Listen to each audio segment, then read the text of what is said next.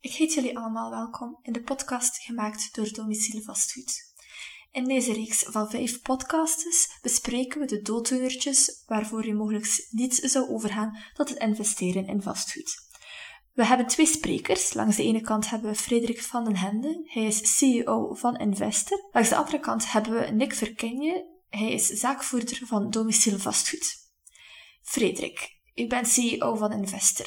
Kan je daar wat eens meer uitleg geven over wat Investor precies doet? Ja, um, Investor is een vastgoedplatform die ik opgericht heb in 2015. En die zich specifiek richt op mensen die willen beleggen in vastgoed. Um, en de reden waarom ik dat eigenlijk gebouwd heb, is omdat ik zag dat heel veel mensen interesse hebben om te investeren in vastgoed, maar te weinig weten van wat moet ik nu net doen, hoeveel eigen middelen moet ik er gaan instoppen. En vandaar dat we Investor hebben opgericht, die eigenlijk op een heel snelle uh, tijd financiële analyses maakt, investeringsrapporten maakt voor iemand die zegt ik heb interesse om te investeren in vastgoed, maar ook sneller de connectie legt met de makelaar om zich beter te laten begeleiden. Um, en daarnaast hebben we ook die rekentool um, die we gemaakt hebben, die ook op de website staat van, van heel wat vastgoedmakelaars, en onder andere ook van Domiciel Vastgoed, die er eigenlijk voor zorgt dat ook de makelaar beter advies kan geven voor de investeerder en dan beter kan begeleiden naar de ideale belegging op dit moment. Dankjewel, dat is heel duidelijk.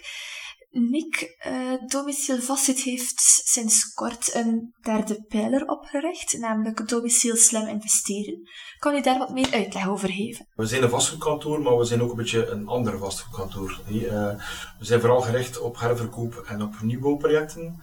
Uh, en willen ook de slim investeerder extra helpen met de tool om nog beter uh, ja, aan te kopen, om inderdaad slimmer te gaan investeren en om eventueel ook een patrimonium te laten uh, opbouwen. Oké, okay, super. Dus investeren is eigenlijk echt wel de gemeenschappelijke factor die jullie hebben. En dat is ideaal voor het bespreken van onze dooddoenertjes.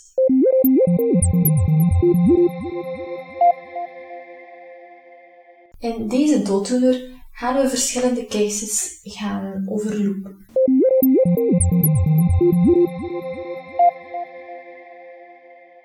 Stel, je hebt slechte huurders. Er kunnen heel veel problematieken zijn waarmee je te maken hebt als verhuurder.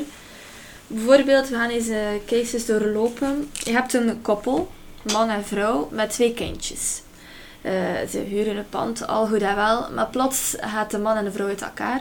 De vrouw staat dus alleen met die twee kindjes voor betalen van de huur en dat is misschien net iets te veel of het begint toch wat uh, te nepen. Hoe, hoe kun je dat oplossen? Er zijn verschillende mogelijkheden. Um, stel dat die man gewoon vertrekt en ergens anders gaat wonen, dat kan goed zijn. Maar dan blijft ook wel nog uh, de connectie met zijn verhuurder. Dus dan moet hij in feite helpen, uh, zijn ex of zijn partner, dat gaat af, de, de huur te betalen. Dat is, dat is punt 1. Stel dat die mevrouw ja, zegt van dat is niet meer nodig, dan moet je inderdaad zorgen met de verhuurder dat een documentje wordt opgemaakt, een addendum, waarvan dat die meneer daar niet meer woont hè, en niet meer aansprakelijk is voor de huur, maar dan moet er dikwijls wel een andere oplossing komen. Ofwel gaat er daar iemand anders gaan wonen, zeg maar iets. Ofwel nog een ander uh, scenario, dat zou dus een oplossing uh, nummer 2 zijn. De laatste oplossing is van, ze zitten met een probleem, dan zou je inderdaad nog kunnen onderling tot een overeenkomst komen dat ik bijvoorbeeld de huur zou opzijn vervroegd. Dat zou ook een mogelijkheid zijn. Dat is een derde mogelijkheid. Misschien daaraan koppelen, sowieso als het contract getekend is door de beiden, zowel door de man als de vrouw, zijn die toch ondeelbaar aansprakelijk? Dus beiden kunnen voor het volledige... Ja, um, wil dat dan ook niet zeggen, als die man vertrekt, dat het huurcontract eigenlijk niet meer geldig is en dat er sowieso een stopzetting is van het huurcontract? Nee, als die man ergens anders gaat wonen, dat zou goed kunnen zijn.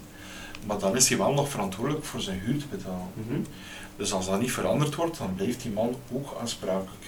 Dus dat betekent, stel dat die vrouw financieel haar werk, zou haar werk verliezen, dan klopt, wordt er aangeklopt bij de man, terwijl dat hij daar bijvoorbeeld niet woont. Dus is de registratie van het huurcontract met beide namen gigantisch belangrijk? Absoluut. Absoluut. En daar, dat zijn punten die mogelijk kunnen zijn, die, die ook gebeuren. Daar moet je natuurlijk een oplossing, een oplossing voor. Hè. Dat moet je gewoon weten. Ja. En stel dat die, die man daar echt totaal niets meer mee te maken wil hebben, met dat huurcontract met, met ja, alles. dat kan, dat kan. Dat is zijn recht om dat te vragen. Maar natuurlijk heeft hij uh, ja, iets getekend. Hij heeft een, een huurcontract die getekend is, die geregistreerd is. Dus in principe heeft hij, in dit geval heeft hij nog twee kinderen. Hè. Dus dat is ook nog zoiets, dat is nog los van het huurcontract. Ja, moet bekeken worden. Sowieso. Ja. Mm, dan een volgende case. Ieder jaar, dat is afgesproken, gaat de verhuurder langs bij een huurder. Om eens te kijken hoe dat alles is. En hij komt daartoe en de witte muren zijn plots geel. En de deuren die zijn uh, met schroevendraaiers eigenlijk kapot gemaakt. Er is uh, gekleurd op de ruiten. Wat doe je daaraan? Wel, als um, verhuurder heb je recht om één keer op een jaar, normaal staat dat zo beschreven in een huurcontract, een keer langs te gaan en een keer te kijken hoe dat het pand uh, is. Dus we beginnen eerst en vooral met de plaatsbeschrijving. In dat geval zou de plaatsbeschrijving uh, kunnen zijn dat alles netjes in het wit geschilderd was. Er is een nieuwe vlies gehangen, dus uh, dat is een, hele goede verhuurder, dat moet allemaal picobello in orde zijn. Maar die mensen hebben nu plots dat anders gedaan. Uh, het is in principe hun recht om dat te veranderen in kleur, in het geel of in het rood en blauw. Maar het kan wel beperkend zijn door het feit dat op de plaatsbeschrijving uh, anders staat dat het wit moet zijn. Nu, je kunt niet verwachten dat die mensen standaard uh, zijn borstel pakt en in het wit schildert. Maar uh, als de uitredende plaatsbeschrijving er is, dan kun je wel verwachten van kijk, het moet terug in het wit zijn zoals het dat opgeschreven staat. Stel dat zij dat niet doen, dan moeten ze wel de, de kosten opdraaien om dat terug weer netjes te zetten betreft schade, zoals kinderen die met een schroevendraaier de, muur, de deuren eh, kapot uh, gekrast hebben. Ja, ook dit staat in de plaatsbeschrijving en uh, ook deze zaken ja, moeten natuurlijk bekeken worden en kunnen op de huurwaarborg een mindering brengen op het einde van de rit. Mag je eigenlijk in het huurcontract zetten welke tinten van verver mag gebruikt worden. Ik heb dat ook in een huurcontract gezien, waarin is te zeggen, je mocht enkel wit tinten gebruiken voor de muren, of pasteltint, maakt niet uit wat dat juist is. is dat, mag dat effectief ook vermelden in het Je mag dat zeker vermelden. Er zijn nog bepaalde zaken dat je moet vermelden, maar daarvoor zijn er niet verplicht wettelijk gezien om die te volgen. Maar in dat geval moet je dat doen, want er is een plaatsbeschrijving die ook zo uh, staat dat het effectief wel kan. Ja. Mag je op een huurcontract zetten dat er geen huisdieren gewenst zijn? Ja, je mocht dat doen. En moeten die mensen dat volgen? In principe verzegt de wet dat je uiteindelijk je huisdier mag houden zoals je wilt. Zolang er geen uh, schade en zolang er geen overlast is bij de buren, uh, zou dat in principe wel Maar, zeer belangrijk, in de meerderheid van de huurcontract staat dat er geen huisdier moet houden. Oké, en we spreken nu over mede-eiendom. En mevrouw heeft drie katjes. En uh, er, daar, zijn er twee krons. Hè. Ja, en die zetten heel die, die, dat appartement op uh. Ja. Uh, dan dan ja, kun je inderdaad naar de politie gaan en moet die politie hun werk doen. Er mag geen overlast zijn. Dus in dit geval geldt altijd de regel, dus de overlast en de wet ja, van de mede-eigendom. Of kan ook in huizen zijn daarnaast. Als je natuurlijk van drie van die honden hebt van een meter twintig hoog bijvoorbeeld, ja, dan, dan ja, niet dat je dat mag blijven houden. Hè. Case nummer drie. Uh, je verhuurt een, een pand. Uh, en daarnaast uh, zijn er nieuwe eigenaars en ze beginnen te renoveren. ze breken dat pand half af voor toch aan de 6% te komen.